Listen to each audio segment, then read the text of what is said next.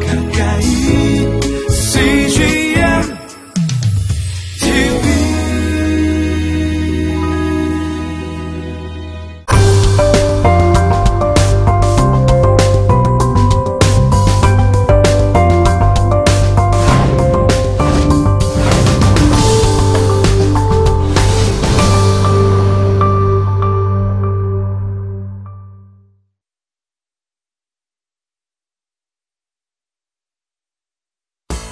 때로는 살면서 위기의 순간, 고난의 순간을 경험할 수 있습니다.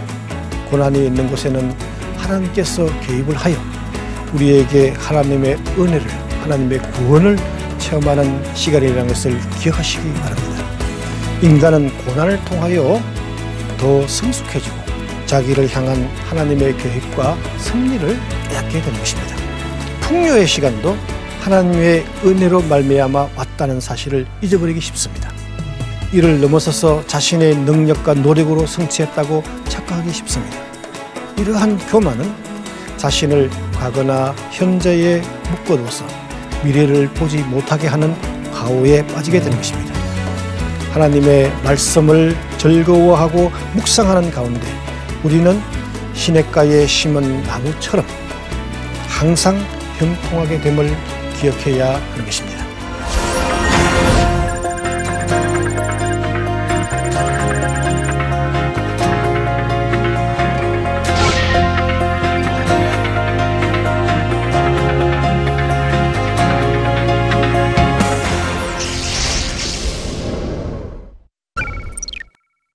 안녕하십니까. 저는 평택대학교의 한동구 교수입니다.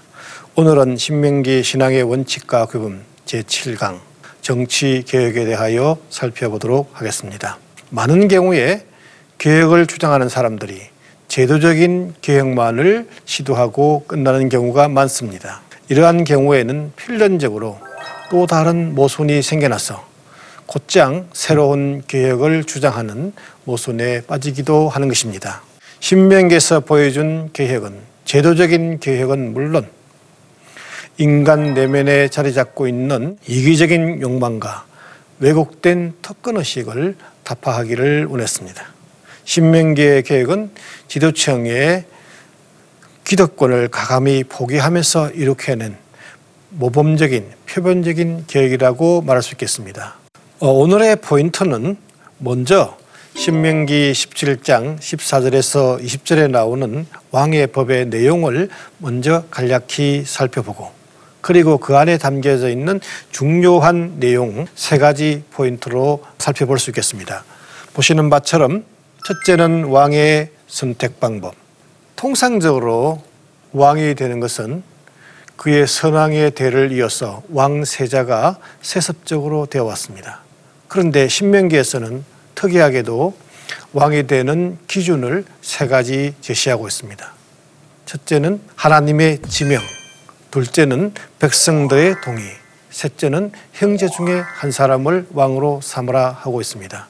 대체 이 기준들이 어떤 의미가 있는지를 살펴보려고 합니다. 신명기 왕의 보에서는 왕의 의무, 즉 정치적인 의무와 종교적인 의무를 부과하고 있습니다. 그 내용을 살펴보려고 합니다.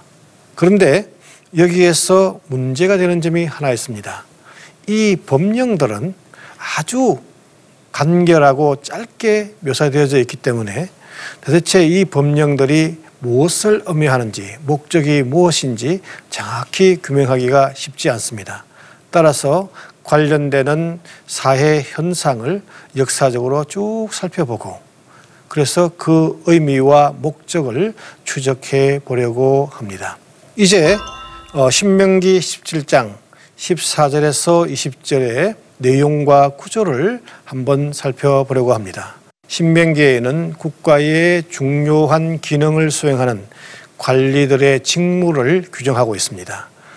어, 여기에서는 네 사람의 관리들의 직무를 규정하고 있습니다. 첫째는 판관 혹은 재판관, 둘째는 왕, 셋째로는 제사장, 네 번째로는 예언자입니다. 그런데 왕의 직무를 규정하고 있는 것이 두 번째로 소개되고 있습니다. 권력 서열로 본다면 당연히 왕이 처음으로 나와야 되겠지만 지금은 두 번째로 나오고 있습니다. 아마도 단순하게 직무를 규정하기 위하여 저런 순서가 짜여진 것이 아닌가 할 수 있습니다. 자, 이제 신명기 17장 14절에서 20절의 내용과 구조를 살펴보겠습니다. 먼저 역사적 계명의 서론이 짧게 소개된 다음에 왕의 선택 기준에 대하여 설명하고 그 다음에 왕의 정치적 의무가 소개되고 다음에 왕의 종교적 의무가 소개되고 끝으로 건면과 축복이 소개되고 있습니다. 이 첫 번째 지명, 왕의 하나님의 지명에 대하여 살펴보겠는데 고대 사회에서 왕은 신에 의하여 지명된 자가 되어야 한다라는 주장들이 많이 주장됐습니다. 특별히 메소포타미아에 있는 제국들, 애굽 등에서 주장되었습니다. 이들의 주장에 따르면은 왕은 신에 지명된 자 혹은 신의 아들로서 신을 대신하여 지상의 신의 뜻을 구현하는 지상 대리자로 이해됐습니다.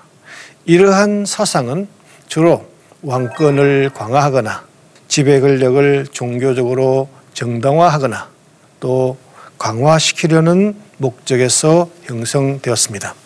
예언서에서도 또 신명기에서도 신에 의해 왕 선택 혹은 신에 지명된 자라는 사상들이 주장되기도 했습니다. 그러나 이들은 그 의미를 왕권을 제한하는 방향으로 전환시켜 놓았습니다. 신명기에서는 신명기 17장 15절 상반절에 너는 여호와 너의 하나님께서 선택하신 자를 왕으로 세워야 한다라고 규정하고 있습니다.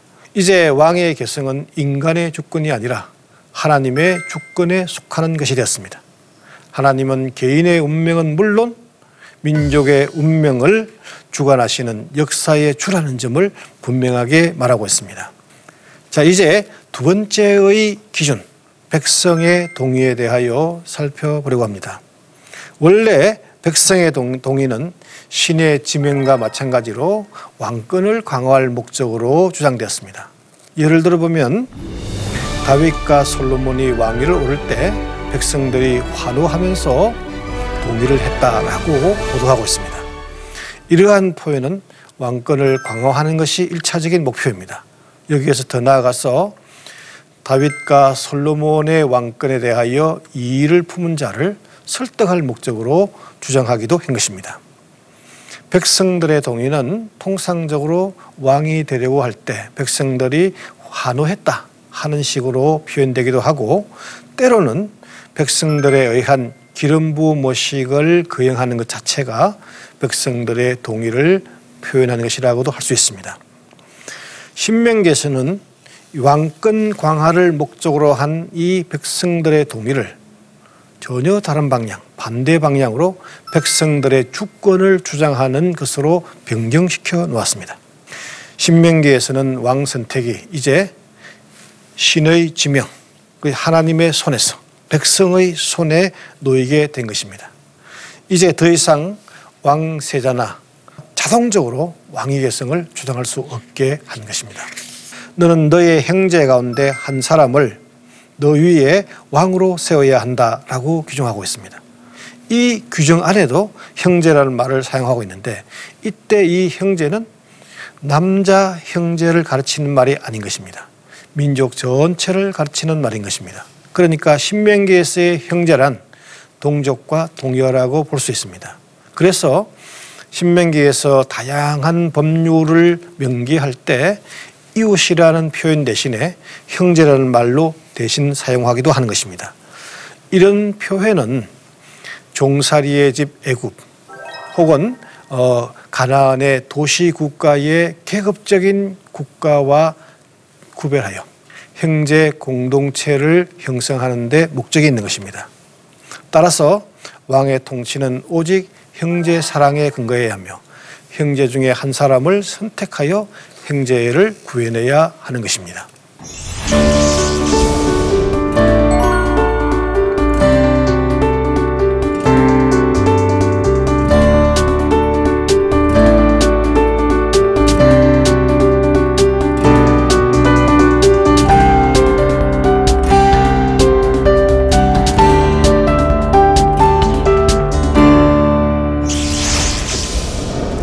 자, 이제 왕의 정치적인 의무에 대하여 살펴보려고 합니다. 왕의 정치적인 의무는 신명기 17장 16절 17절에 자세히 언급되어 있습니다. 먼저 여기에 담겨져 있는 문학적인 특징을 간략히 살펴보려고 합니다. 왕은 자신을 위해 말을 많이 두지 말라. 왕은 자신을 위해 부인을 많이 두지 말라. 왕은 자신을 위해 은과 금을 많이 두지 말라. 이렇게 짧게 표현되어 있는 부정적인 문장으로 표현된 것을 우리가 금지문, 라틴어로는 prohibitive라고 그럽니다.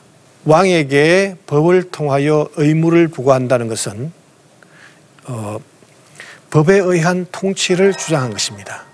좀 다른 말로 한다면 어, 일종의 입헌 군주국을 주장했다고 볼 수 있습니다. 민주주의의 역사에 있어서 최초의 입헌 군주국은 영국의 근리청문에서 시작되었다라고 말하기도 합니다.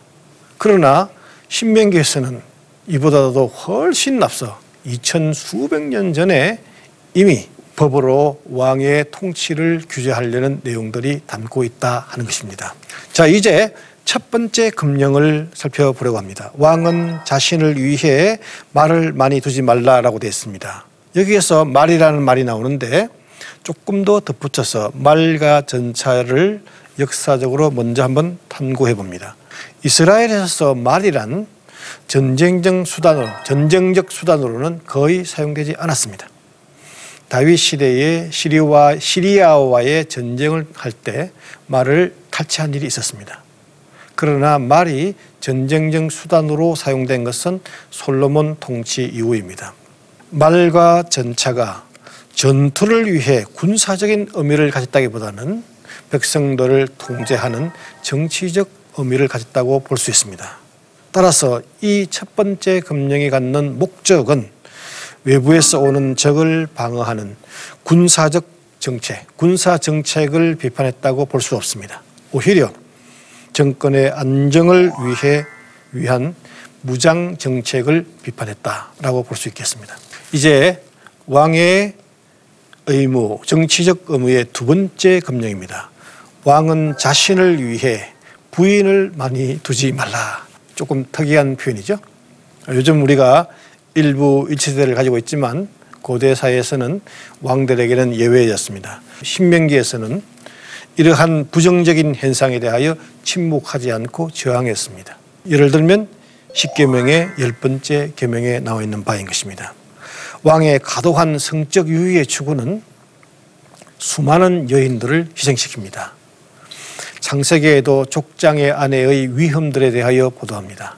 이방인의 왕들이 자신의 성적 탐욕을 위해서 나그네의 부인들을 성적 유희의 희생물로 전락시켰습니다.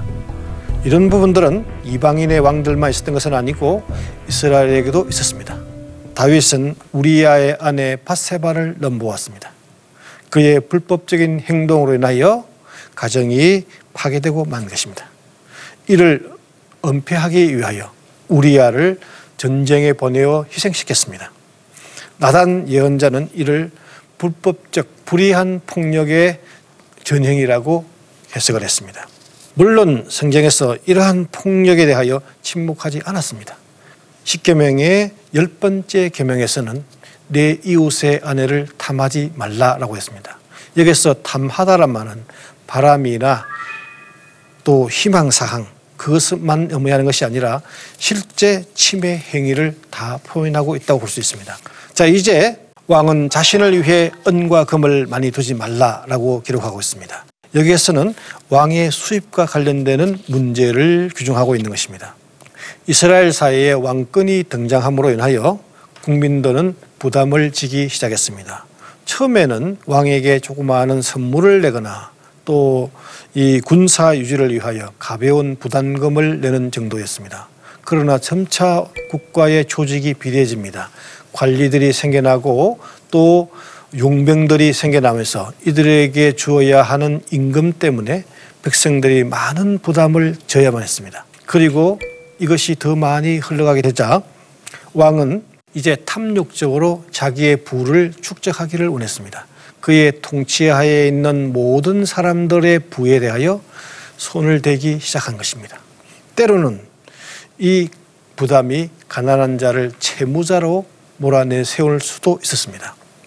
이러한 역사적인 현실에 비춰볼 때 이 셋째 금령의 의도는 왕의 부를 그것이 국가적인 부든 개인적인 부든 상관하지 않고 제한하려는 데 있다라고 볼 수 있습니다. 특별히 이 금령은 왕의 탐욕적인 부를 제한하여서 사회 경제적으로 불균형을 해석하고 평등 사회를 이룩하려는 노력에 있다라고 볼 수 있겠습니다.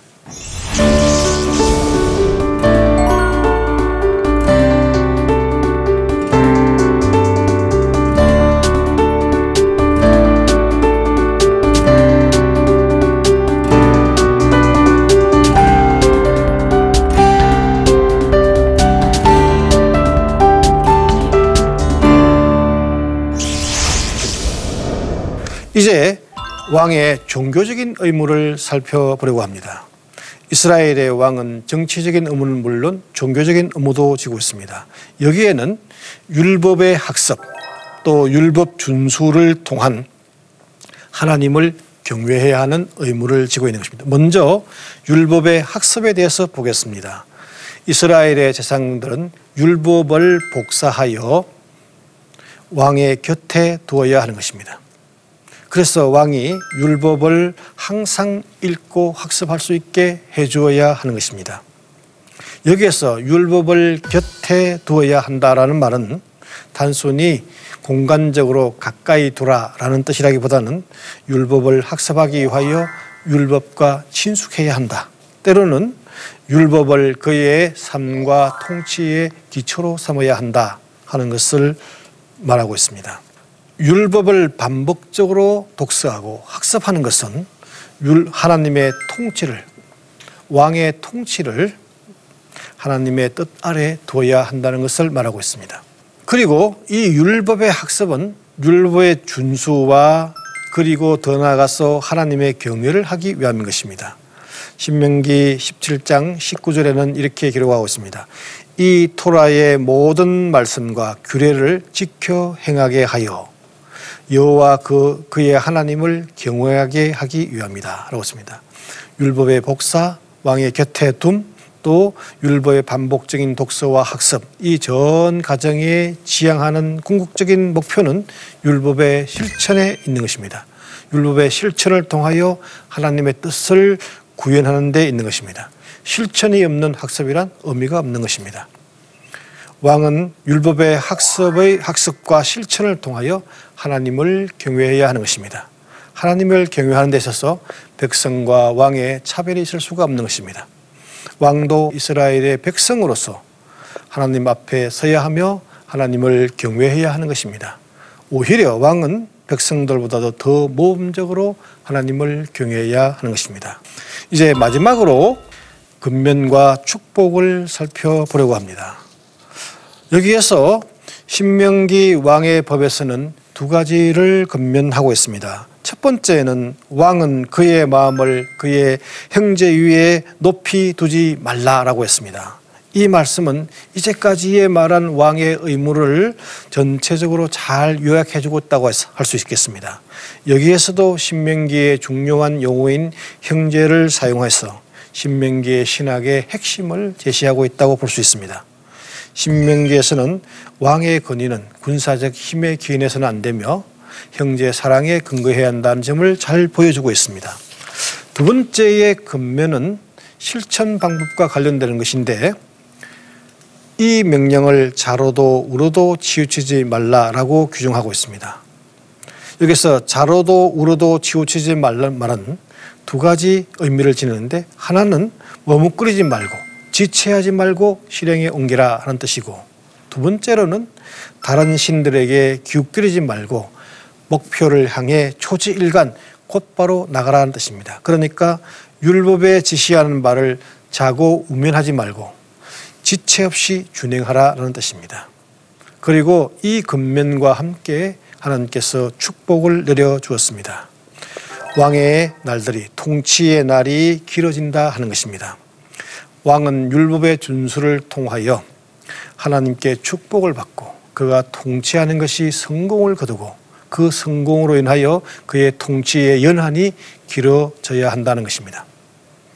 이스라엘의 역사적인 현실은 율법과 멀어지는 그런 역사였다고 볼 수 있습니다.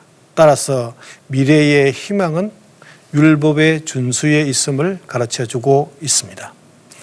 자, 이제 우리가 오늘의 적용점에 대하여 살펴보려고 합니다.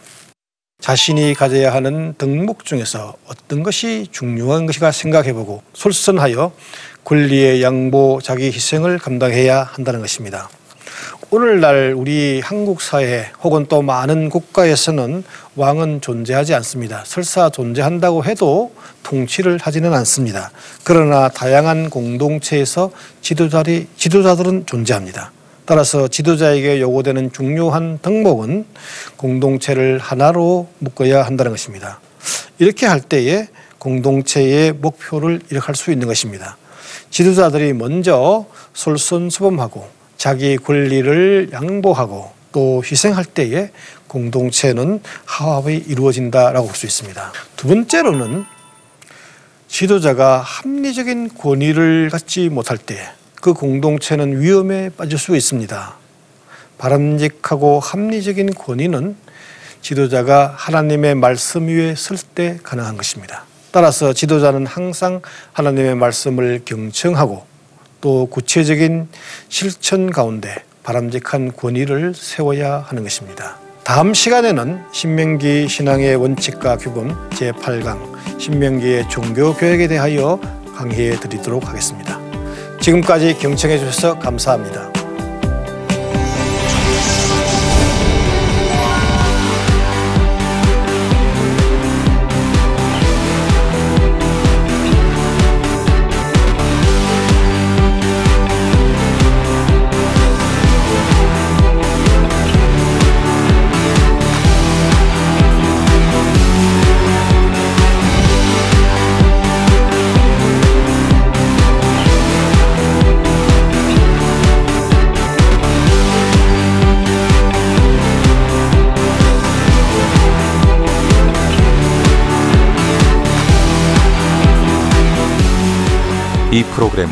시청자 여러분의 소중한 후원으로 제작됩니다.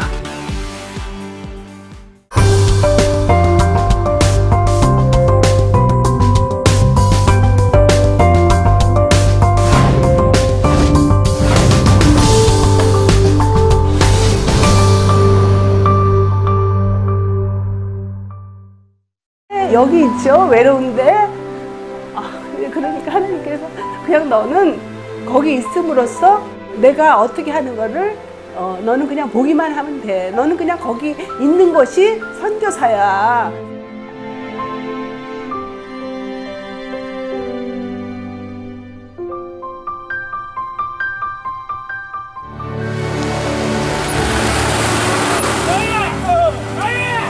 육개월을 그냥 손꼽아 기다리면서 이 산골까지 올까 했는데 드림 컴츄르다. 네, 정말 좋았어요.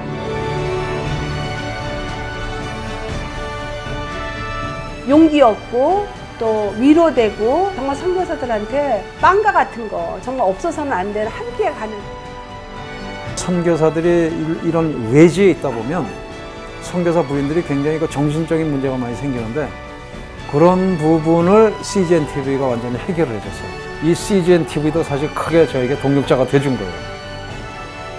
온 세상을 위한 복음의 통로 세상을 섬기는 방송 CGN TV 감사합니다. 사랑합니다.